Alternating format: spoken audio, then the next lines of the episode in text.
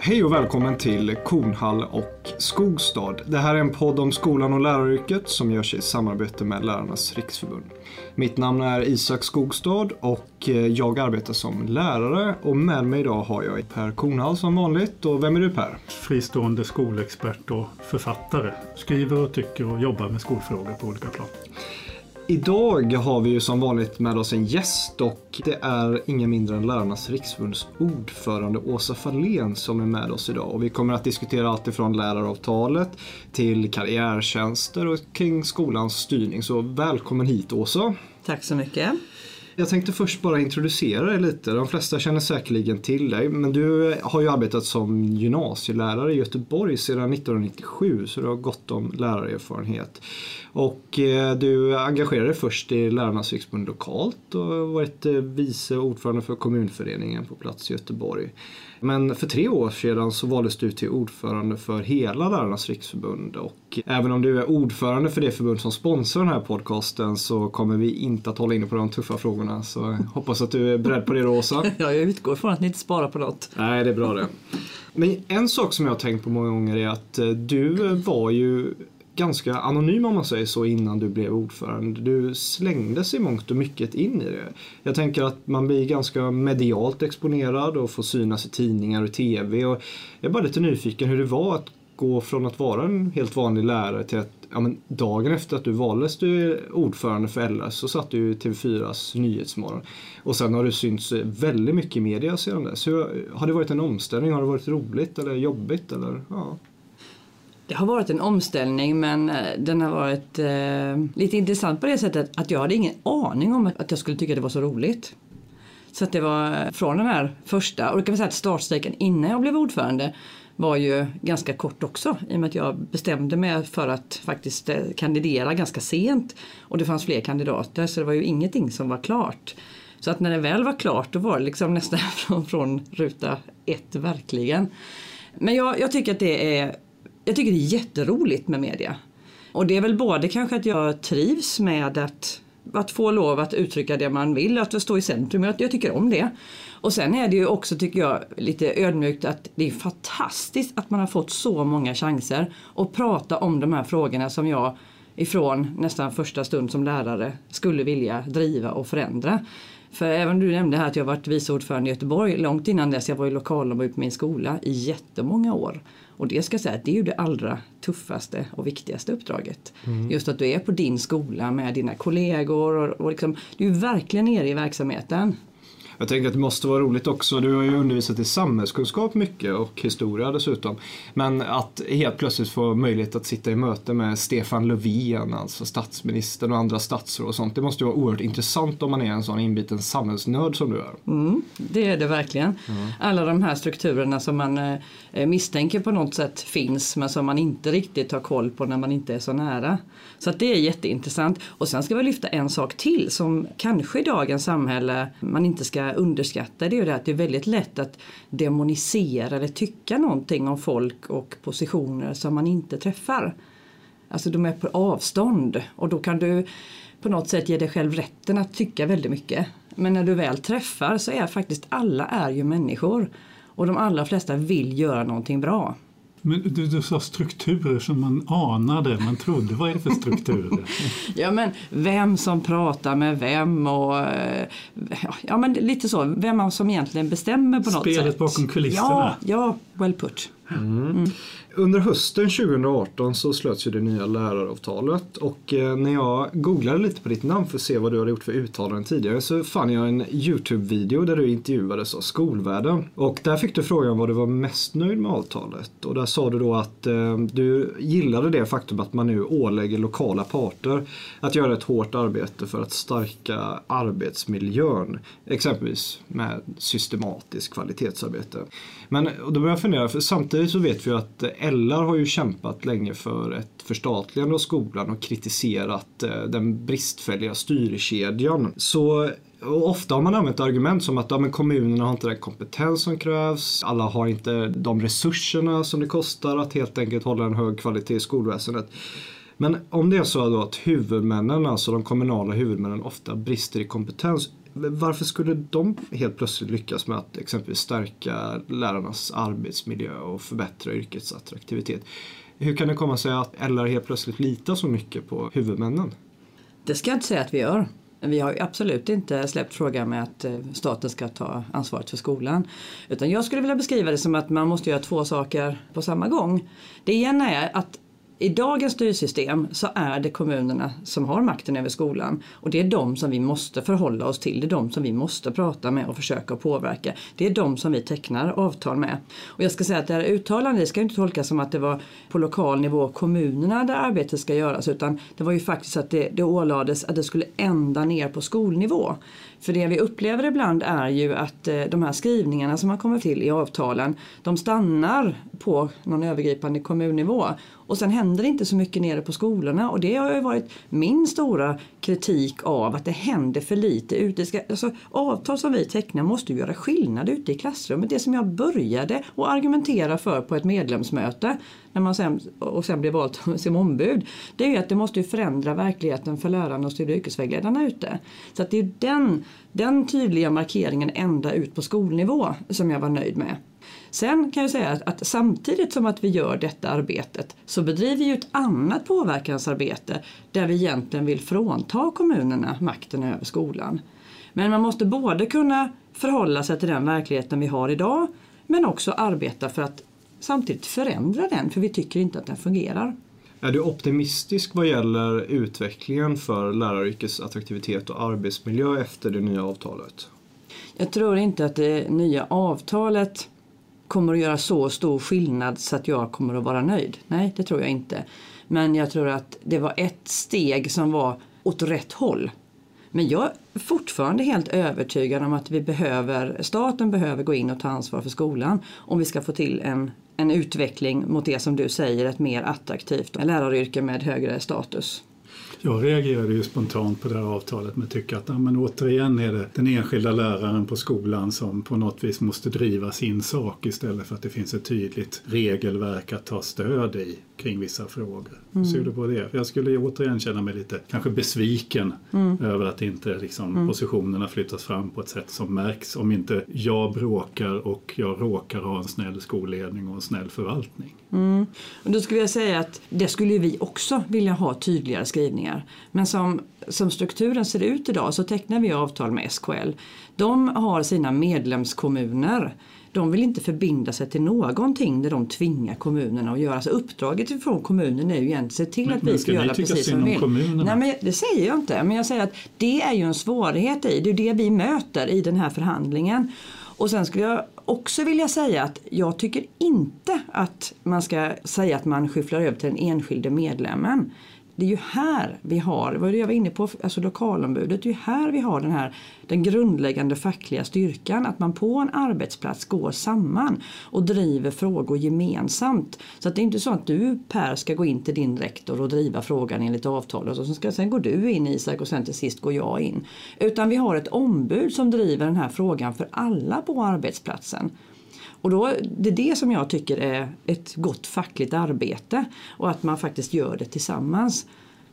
Mm. Men vad i det här avtalet då är du minst nöjd med? Är det någonting du känner att det där blir inte bra? Ja men det är ju de här skrivningarna som vi tycker är bra till exempel kring eh, lönefrågan. Det står erfarenhet ska premieras, eh, kontinuitet. Och sen så är det alltid, det finns alltid någon liten sväng på detta som arbetsgivaren Alltså i den här förhandlingen, vi vill, hade velat ha mycket renare skrivningar kring det som vi varit inne på tidigare med att det ska ske ett arbete ute, att man ska premiera erfarenhet. Men så blir det de här alltid lite twist på slutet som gör att det finns ett större utrymme för tolkningar än vad vi skulle vilja ta om vi hade fått skriva det själva. Så det är svårigheten. Hur ser du på det här med, för jag tänker att jag som relativt nyutexaminerad lärare har ju väldigt goda möjligheter att få en hög ingångslön och i flera fall till och med i paritet med erfarna lärare som kanske jobbat i 15-20 år på en skola. Är det ett fackligt misslyckande att det ses så att man egentligen tvingas till att byta arbetsgivare och hoppa runt mellan skolor för att driva upp sin lön istället för att just det som du nämner att erfarenhet ska premieras? Hur kan, hur kan den här utvecklingen ha skett under så lång tid? Jag skulle inte säga att det är ett fackligt misslyckande även om vi naturligtvis är delaktiga i en utveckling. Men här är ju framför allt en, en konsekvens av en ganska, ganska lång period av och nu är det inte bara kommunaliseringen men lite grann att man faktiskt ville flytta makten över skolan och läraren ner till kommunal nivå. Bryta den här lärarmakten som man nog eh, tyckte fanns. Lärarna blev kommunalt anställda i den här gruppen av kommunalt anställda så vi är en ganska stor grupp som är relativt högutbildade.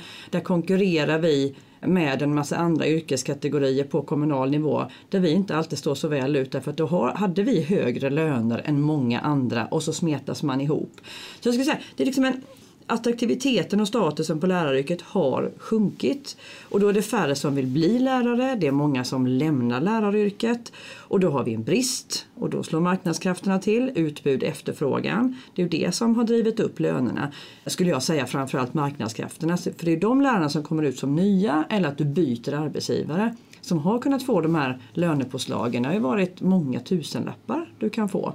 Medan de som är kvar på en skola och som inte byter, där har det inte hänt så mycket. Så ibland kan jag tycka att, att kommunerna slår sig för bröstet över utvecklingen på, på ett generellt plan över lär, lärarlönerna har stigit så mycket. Jag skulle säga att det är ju inte tack vare kommunerna, de har varit så illa tvungna. Men är det tack vare facket? Eh, nej men jag säger det är ju marknadskrafterna ska jag säga. Men då tycker jag det är intressant, för du säger marknadskrafterna. Men det beror ju på att vi har det lönesystem vi har för lärare i Sverige, eller hur? För annars, om vi säger det lönesystem vi hade en gång, eller de lönesystem som är vanliga i nästan alla andra länder. För, alltså, jag, på offentlig sektor menar du? Jag, jag är mm. framförallt inom läraryrket då. Alltså OECD skriver ju 2011 att det här med individuell lönesättning på den modell som vi har tillämpat sedan 1990 i Sverige var ju då unikt för Sverige.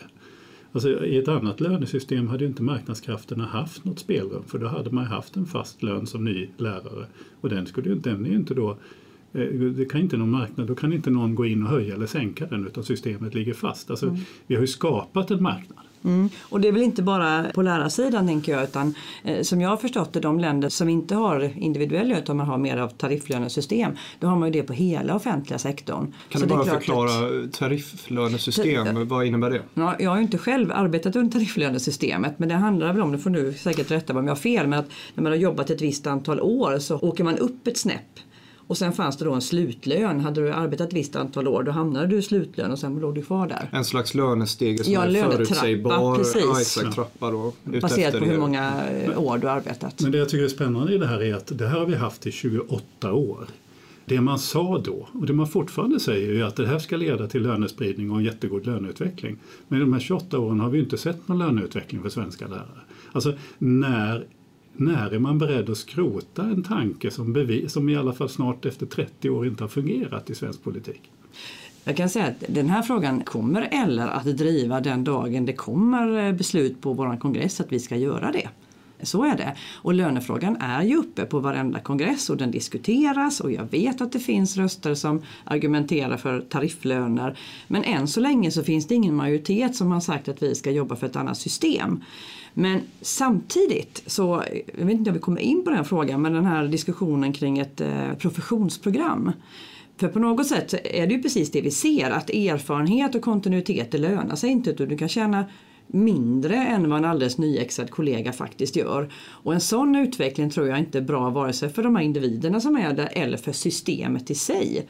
Så att min tanke är väl lite grann att om vi kan få ett professionsprogram på plats så ska det vara kopplat till att med ökad erfarenhet och kompetens så ska du också få mer avancerade arbetsuppgifter och då ska du också hoppa upp i lön. Så till exempel för att få handleda lärarstudenter så kanske du måste vara särskilt meriterad lärare och då ska du också ha en lön som ligger över en som är alldeles nyexad. Så att inte tariffer men ändå på något sätt att det sker en löneutveckling utefter den meriteringsnivå du har och de arbetsuppgifter du har.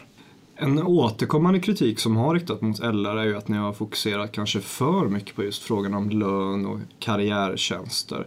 Samtidigt har exempelvis Tankesmedjan Balans visat på att det är snarare regel än undantag att kommunerna inte tillför resurser till skolorna i takt med övriga kostnadsökningar. Så i många fall så leder egentligen eh, det till att man sparar in på skolan och att eventuella tillskott äts upp av eh, löneuppskrivningar och dylikt. Och man brukar ofta prata om att det är så kallade effektiviseringar. Men när lönerna för lärare ökar drastiskt så måste ju således pengarna tas från annat håll. Och det har ju på sina håll lett till att lärarna får undervisa mer, kanske får fler lektioner eller att man får färre kollegor och man får åta sig mer sociala uppdrag, exempelvis mentorsuppdrag och dylikt. Men vad säger du om den här utvecklingen? Ser ni på LR den utvecklingen som sker i många kommuner där man så kallat effektiviserar? Alltså man skär ner på verksamheten även om kanske lönerna ökar på sina håll.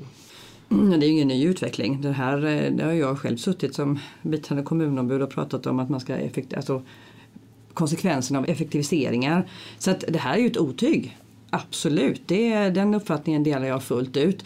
Men att för den skull släppa lönefrågan det är jag verkligen inte beredd att göra. Jag måste säga det att ska vi vara ett, ett attraktivt, starkt yrke, alltså som lärare, då ska vi vara välbetalda. Sverige har inte råd att inte premiera skola och utbildning och lärare. Så jag kan tycka lite grann att den här diskussionen som man ibland för, då tycker jag faktiskt att man, man på något sätt har resignerat. Ja, vi har New Public Management. Ja, det är kommunerna som har hand om det och så ska vi förhålla oss till det. Det kan jag säga att det, det vill inte jag göra. Jag måste tro att det finns ett annat system att styra skolan på. Ett annat sätt att finansiera och eh, premiera utbildning och lärare. Mm.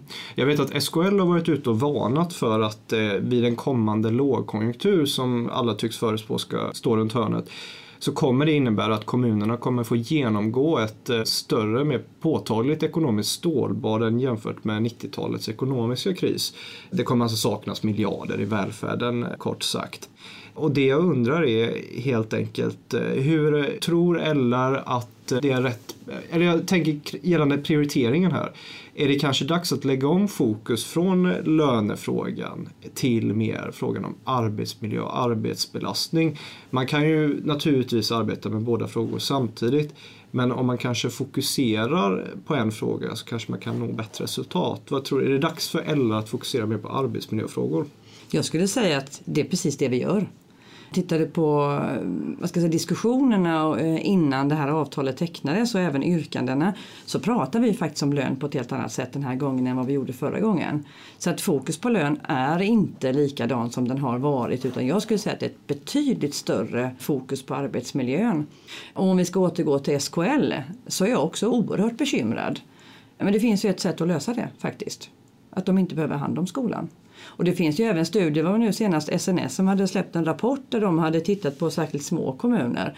Där de hade sagt att de kommer att få problem att bedriva välfärdsverksamhet ute.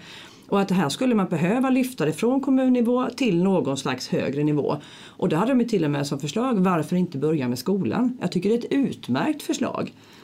Man kan ju fundera över hur, Alltså det fattas ju 60 000 lärare eller någonting. Det måste ju innebära att vi egentligen just nu sparar en massa pengar på att vi inte betalar personal i skolan som vi egentligen borde betala. Ja, precis. Jag tänkte, var de en annan sak jag tänkte på det var ju också det här med pengarna. För det låter ju som att man pratar om att pengarna finns eller pengarna inte finns och vi ska ha budget och sånt. Men de studier som jag har sett som har tittat på kommuners finansiering, Ernst Young gjorde en, det var den här kommunalt huvudmannaskap i praktiken som Skolverket gjorde för många år sedan. Där får man ju snarare bilden av att, att budgetfördelningarna i kommunen är ganska slumpmässig. Det vill säga att man har inte tittat på behoven i skolan eller gjort någon analys utan man lägger sparkrav lite slumpmässigt. Det man gör ungefär som man gjorde förra året. Mm. Ernst Young man menar ju då att att man följer inte ens själva intentionerna i systemet Nej. att det ska vara målstyrt, det vill säga att resultaten på något vis påverkar hur mycket vi betalar. Och sådär. Men jag, kan tycka att när man pratar om, eh, man pratar ibland om hela välfärdssektorn och klumpar ihop det här och jag tycker att det är olyckligt att göra det. Därför att tittar man på grundskolan så är det inte bara som så att man har rätt till eh, skolgång utan man har också en skyldighet. Det är ju faktiskt någonting som vi har beslutat gemensamt i demokratiska beslut att alla barn har rätt till att gå i skolan och få med sig vissa kunskaper enligt de här nationella styrdokumenten. Det är ju på något sätt det är ju liksom grunden, basen för hela vårt demokratiska samhälle. Och det här jag menar att det ska inte spela någon roll egentligen hur mycket pengar eller inte en viss kommun har. De här barnen har lika stor rätt till en kvalitativ skolgång oavsett kommunens ekonomi. Och här tycker jag att vi måste på något sätt göra, när det då, om det råder brist på pengar, då måste man göra någon slags val. Vad är, vad är det grundläggande för att ett samhälle ska fungera? Vad är det vi liksom vill tillhandahålla eller inte? Och den, den diskussionen förs ju ibland till exempel när det handlar om läkemedel. Hur dyra läkemedel ska befolkningen ha tillgång till? Men jag tycker ibland att man tappar bort eh, skolfrågan för den är också någon slags för mig är det en en superviktig sak att vi har en välfungerande skola för alla elever oavsett var man bor och var man kommer ifrån. För att vi ska kunna fortsätta att ha en demokrati. Och det låter som att man är någon slags domedagsprofet. Men jag tycker lite grann att vi inte tar den här, alltså hotet mot demokratin på tillräckligt stort allvar. Ser man på utvecklingen idag, det blir mer och mer polariserat. Vissa klarar sig jättebra men många andra klarar sig mindre och mindre bra. Får mindre och mindre kapital eller möjligheter att delta i ett samhälle. Och jag tycker att, eh, ja, jag, usch, jag blir riktigt sådär bekymrad över det här och det är faktiskt det är grunden till att jag tycker att staten måste ta ett ansvar. Tills Sveriges riksdag beslutar någonting annat och säger att ja men nu kommunen, ni får bestämma. Vad behöver barnen i er kommun? Så skulle det vara ett sådant skolsystem, då funkar det alldeles utmärkt med det kommunala huvudmannaskapet. Men vi har inte en sån skola. Men nu då Åsa, mm. nu, nu, har vi ju en januariöverenskommelse som mm. måste ändå räknas som att eh, ni har verkligen fått det ni ville eh, i några typer av skrivningar där, eller hur? Dels skolkommissionen, likvärdighet framåt och sen faktiskt att förstatligande ska utredas. Ja. Och jag, som jag sagt i någon intervju, jag hoppas verkligen nu att man gör det här på riktigt. Att det inte bara blir lite så här pliktskyldigt att man ska bli av med frågan utan att man ser till att, att en utredning som nog måste tillsättas att den får ett tillräckligt brett mandat, tillräckliga resurser för att faktiskt göra det här på riktigt. För det är klart att det är ju enkelt att säga att staten ska ta över. Det är klart att det inte är så enkelt i praktiken. Det är mycket som måste falla på plats. Så att eh, jag hoppas att man gör det på allvar. Är det de kommunala skolorna som ska förstatligas eller vad är det som ska förstatligas? Ja, det är det man ska utreda. Men ni har ju, men, ni har ju haft ja, det kravet i, ja, i, i decennier. Men, nej, men vi, har ju, vi har ju en modell och, och det har ju, vi säger ju det att vi är jättegärna en samtalspartner i det här. Vi har ju en tanke som faktiskt ligger i linje med, ska vi säga, Skolkommissionens tänk. Och det handlar ju om att staten ska finansiera skolan. Och gäller det då de kommunala skolorna så skulle de ju bli statliga. Men att man faktiskt ger pengar ut till varje skola baserat på det faktiska elevunderlaget. Och då kan det lika gärna gå till en privat ägd skola. Ska det vara per elev då igen eller ska det vara som för byggt på klass? Jag tror att För man... det, är, det är en väldigt mm. unik situation i Sverige mm. att vi har elevbaserat mm. helt och hållet. Mm. Jag tror att man måste ha en kombo. Det handlar naturligtvis, jag menar, det, det vet ju alla som har jobbat i skolan att eh, bara, du har 32 elever och sen tappar du två så får du mycket mindre pengar men det är inte speciellt du sparar inga andra pengar för det är samma klassrum och lärare och alltihopa. Så att det är klart att det finns någon slags delningstal som man behöver titta på. Jag tror också att man behöver titta på någon slags kanske regional faktor. Du måste ju ha en skola även om inte du fyller klasser i glesbygd till exempel. Så att du måste nog titta på lite olika parametrar. Samtidigt som att det finns vissa nationella parametrar som vi vet det spelar mindre roll var man bor och det spelar större roll om vilken utbildningsnivå dina föräldrar har till exempel. Så att det är väl lite det här som man skulle behöva utreda och då tycker jag att Skolkommissionens slutsatser kan ju vara en bra startpunkt och se vad behöver vi komplettera med, vad behöver vi gå vidare med. Och det finns ju lite utredningar nu som, som är på gång och det behöver man väl också se över. Kan man använda dem med vissa tilläggsdirektiv till exempel? Jag tänker på det att du pratar ju nu om hur man kan skapa ett bättre system för ekonomisk ersättning till skolor helt enkelt. Och då från en central nivå. Men om man återkopplar till frågan om arbetsmiljö, jag tänker på undervisningsskyldigheten, den här USKen som togs bort 95 då i ett avtal. Det är många lärare som eh, saknar den och vill ha tillbaks den för att eh, ja, många upplever helt enkelt att de åläggs för mycket undervisningstid. Mm. Och om man kan reglera det i ett avtal så kan man arbeta på ett enklare sätt på sin skola med att ställa krav på exempelvis sin skolledare. Är det inte dags att återinföra USKen? Eh, jag som jobbade som eh, samhällskunskapshistorielärare på gymnasiet tycker att det är en jättebra idé. Det hade hjälpt mig och många av mina kollegor på min skola. Men det finns också väldigt många lärare som inte jobbar i den typen av skola där det inte, man inte önskar USKen tillbaka. Till exempel så har vi många av alltså, yrkesämnen, praktiskt estetiska ämnen som hade en ganska hög USK tidigare och som faktiskt har fått en sänkt, alltså man pratar inte USK utan undervisningstid ska vi väl säga. Och sen finns det också lärarkategorier där det egentligen inte är undervisningsmängden som har ökat utan det är andra arbetsuppgifter. Så det är därför som det är lite svårt att bara säga att vi ska återinföra USKen. Jag, jag tror att det är många lärarkategorier som inte skulle vilja det. Men däremot så tycker jag det är viktigt att utgå ifrån det som är kärnan i skolans verksamhet, det är undervisningen. Och att man då inte pratar om mängden undervisning, att man framförallt inte pratar om den tiden till för och efterarbete som krävs för att det ska bli kvalitet i undervisningen. Det tycker jag är ett underbetyg. Och det är väl lite här skulle jag vilja att vi fokuserade på. Sen om siffran är 504 eller 648 eller vad det nu var. Den, jag tror inte man kan liksom bara backa bandet för det ser olika ut. Men däremot att man utgår ifrån undervisning, för och efterarbete och så bygger man utåt och ser hur mycket som får plats. Men det måste alltid vara liksom kärnuppgiften som är undervisning som är i centrum. Men igår satt jag på en flygplats och träffade en människa som slutade vara lärare vid kommunaliseringen med de förändringar som då skedde på hennes arbetsplats. Och så. Hon jobbade nu som IT-ingenjör på ett stort svenskt exportföretag istället. men, men tyckte ju uttalade sig väldigt väl om skolan och hon hade, hon hade läst det här i januariöverenskommelsen om förstatligande och så. Så hon tänkte, ska det bli bättre nu? Alltså min fråga är på något vis, när kommer Sveriges lärarkår att sådär känna att ja, nu är politikerna och samhället på våran sida. Nu känner vi stor glädje och tillfredsställelse och hopp för framtiden. Nu talar vi om för våra barn, bli lärare för det här är drömyrket. Alltså när kommer det? Ah, det är en omöjlig fråga att svara på måste jag säga. Um, och det, jag menar, vi har 60 000 lärare ja. som saknas och det blir värre. Vi måste ju skicka ut mm. den här signalen mm. till dem. Och då tycker jag lite grann att det, det, är en svårighet där, för du pratar om kommunaliseringen. Jag kan säga, en av anledningarna till att jag blev lokalombud, när någon sa men du som tycker så himla mycket kan inte du bli ombud? Det var ju för att jag tyckte att de beslut som LR hade varit med och tagit var så himla dåliga.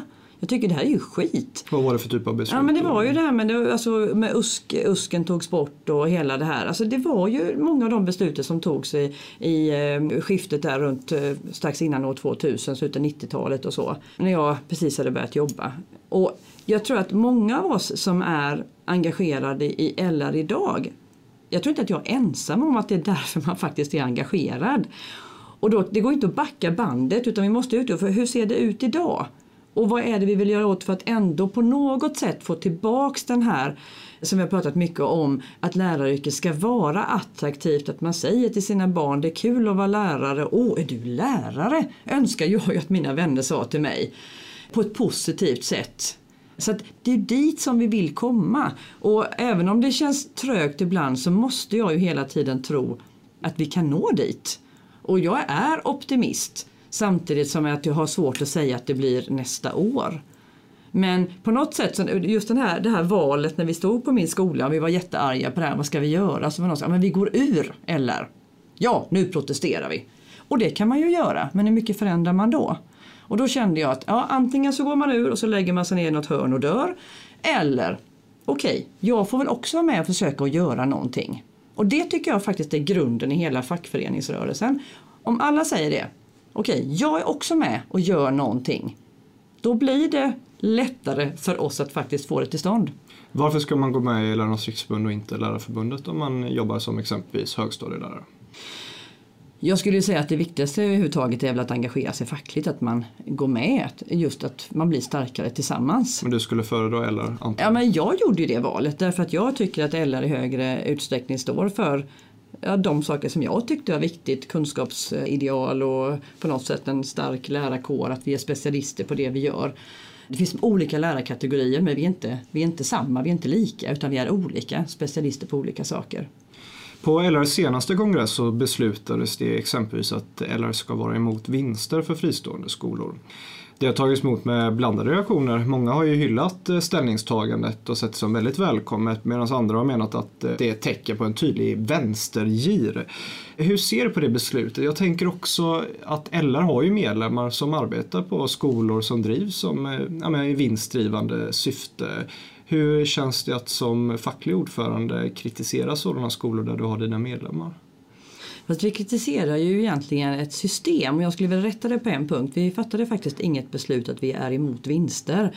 Och det kan låta lite nördigt men man kan faktiskt inte, jag tycker inte man kan besluta det. Ska vi förbjuda förluster också? Alltså jag tycker det är det är lite okunskap kring ekonomi fungerar. Det vi beslutade handlade om att ett eventuellt överskott ska återinvesteras i verksamheten och komma svenska skattebetalare till del. Det vill säga du ska inte kunna använda överskottet för att investera utomlands utan det ska åter i verksamheten. Och sen hade vi också ett beslut där vi eh, sa att vi inte eh, ville att eh, riskkapitalbolag eller aktiebolag ska driva skola. Och det handlar om att vi tycker att den som driver skola det allra viktigaste som man ska vilja åstadkomma det är god undervisning. Det får inte vara att man ska göra ett överskott eller gå med vinst. Och här tycker jag att de här bolagsformerna krockar med den tanken. Däremot så ska man kunna bedriva privat skolverksamhet men kanske någon annan form av bolag där inte vinstsyftet väger allra tyngst.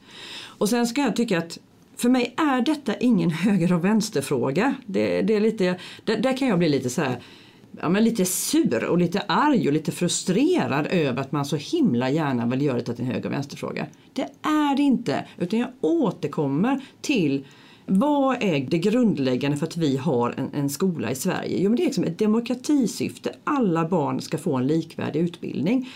Då kan man säga, säga att man är oerhört marknadsinriktad så skulle jag säga ja, ska vi ha en fungerande marknadsekonomi med fria val till allting då bygger det faktiskt på att man kan göra väl underbyggda val.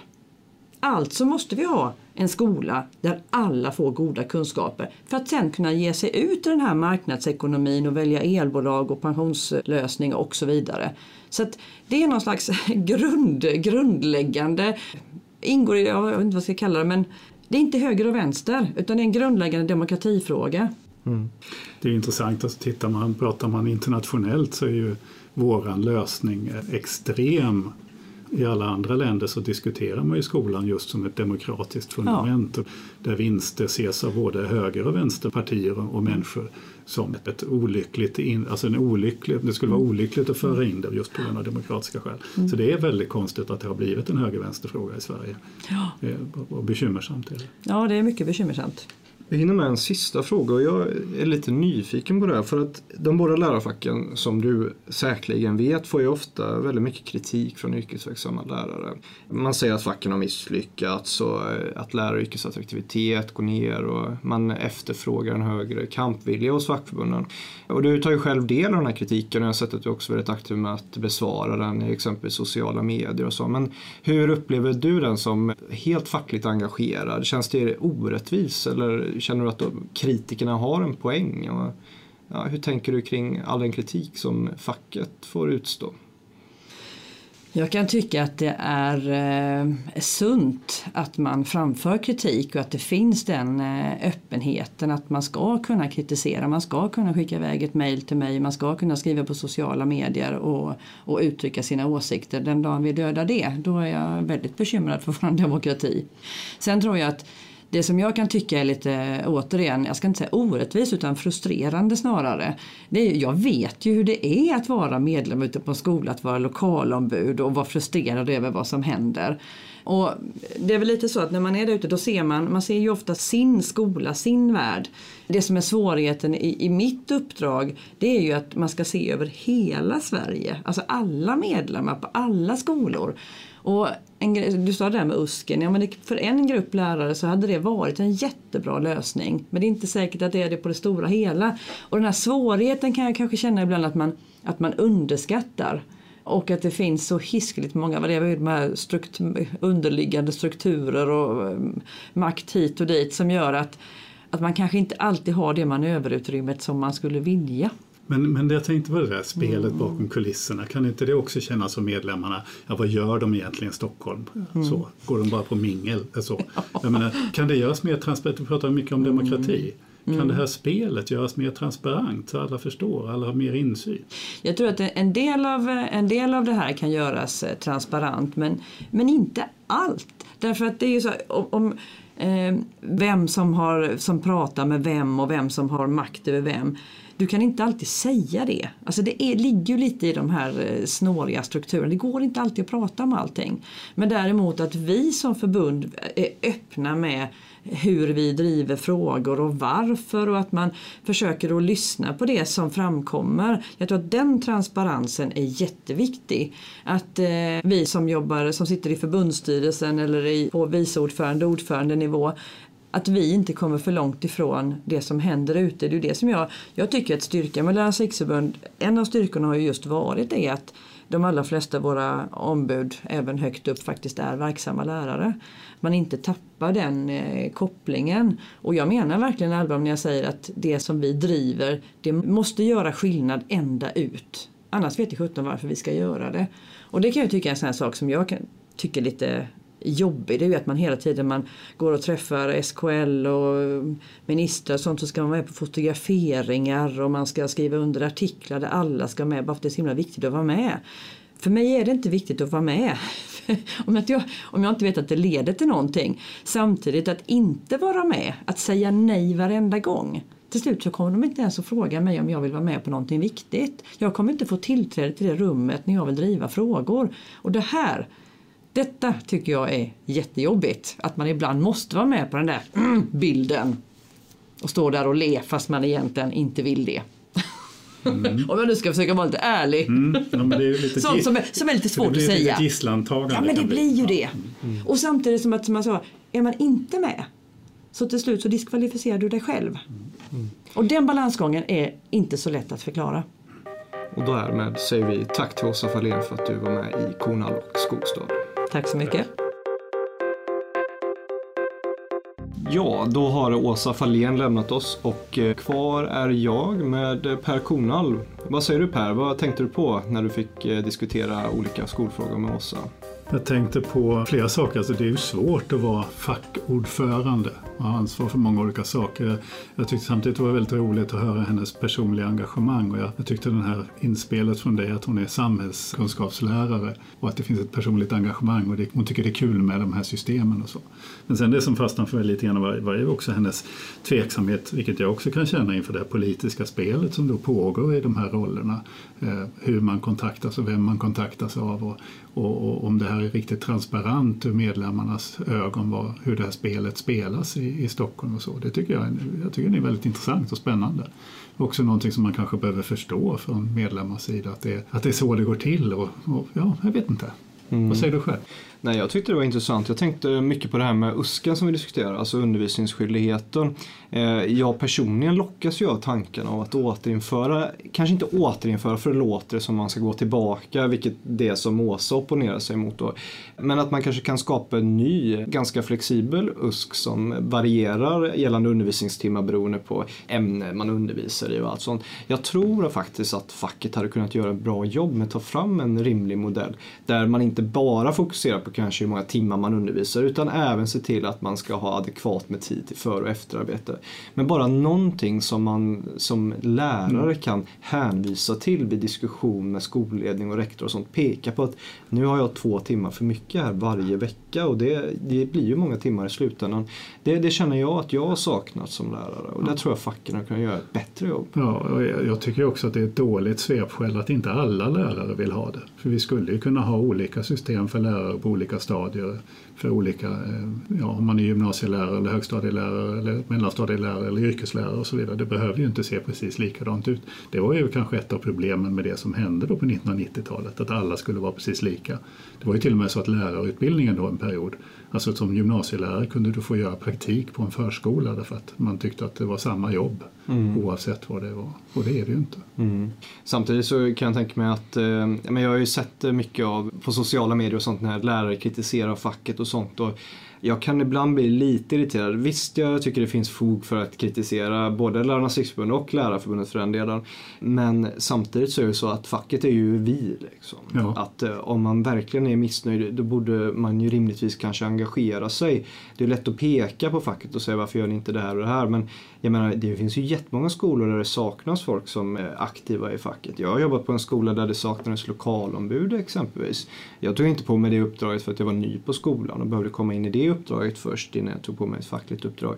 Men jag kan sakna andras engagemang och kanske de främsta kritikerna är de som inte ens har försökt. Och, och det tycker jag är synd. Sen så är jag också lite oroad över att fackligt engagemang kan möjligtvis vara en generationsfråga. Att, eh, vi vet ju att eh, lärarkåren i Sverige har en hög facklig anslutning jämfört med andra yrkesgrupper. Och så ser det ju även ut internationellt i många länder. Men däremot så har jag upplevt att bland sådana i min, min ålder, alltså ganska unga nyutexade, att ganska få inser vikten av att vara med i facket. Det är ju det här som också som är en del av, av mitt bekymmer kring nu tänker att, att man skjuter ner ansvaret ut på skolorna som man har gjort i det här senaste avtalet. För det är ju ett sätt att försvaga facket på. Det det man har som kritik mot marknadsliberala Alltså den, så här, inom sociologisk och inom politisk eh, vetenskap så studerar man ju olika system och man ser ju att när man inför den typen av marknadsliberal styrning som vi har, det här med decentraliserad, man skjuter ut frågorna långt ut. Då till slut så, ett av syftena bakom det, eller de bakomliggande politiska tankarna bakom det, är ju att ta ifrån folk deras organiserade så att säga, motstånd om man säger så. Att vi kan alltså, för det är fortfarande så att fack, lärarfackföreningar i många länder är ju oerhört starka spelare. Och det blir jobbigt för arbetsgivarna.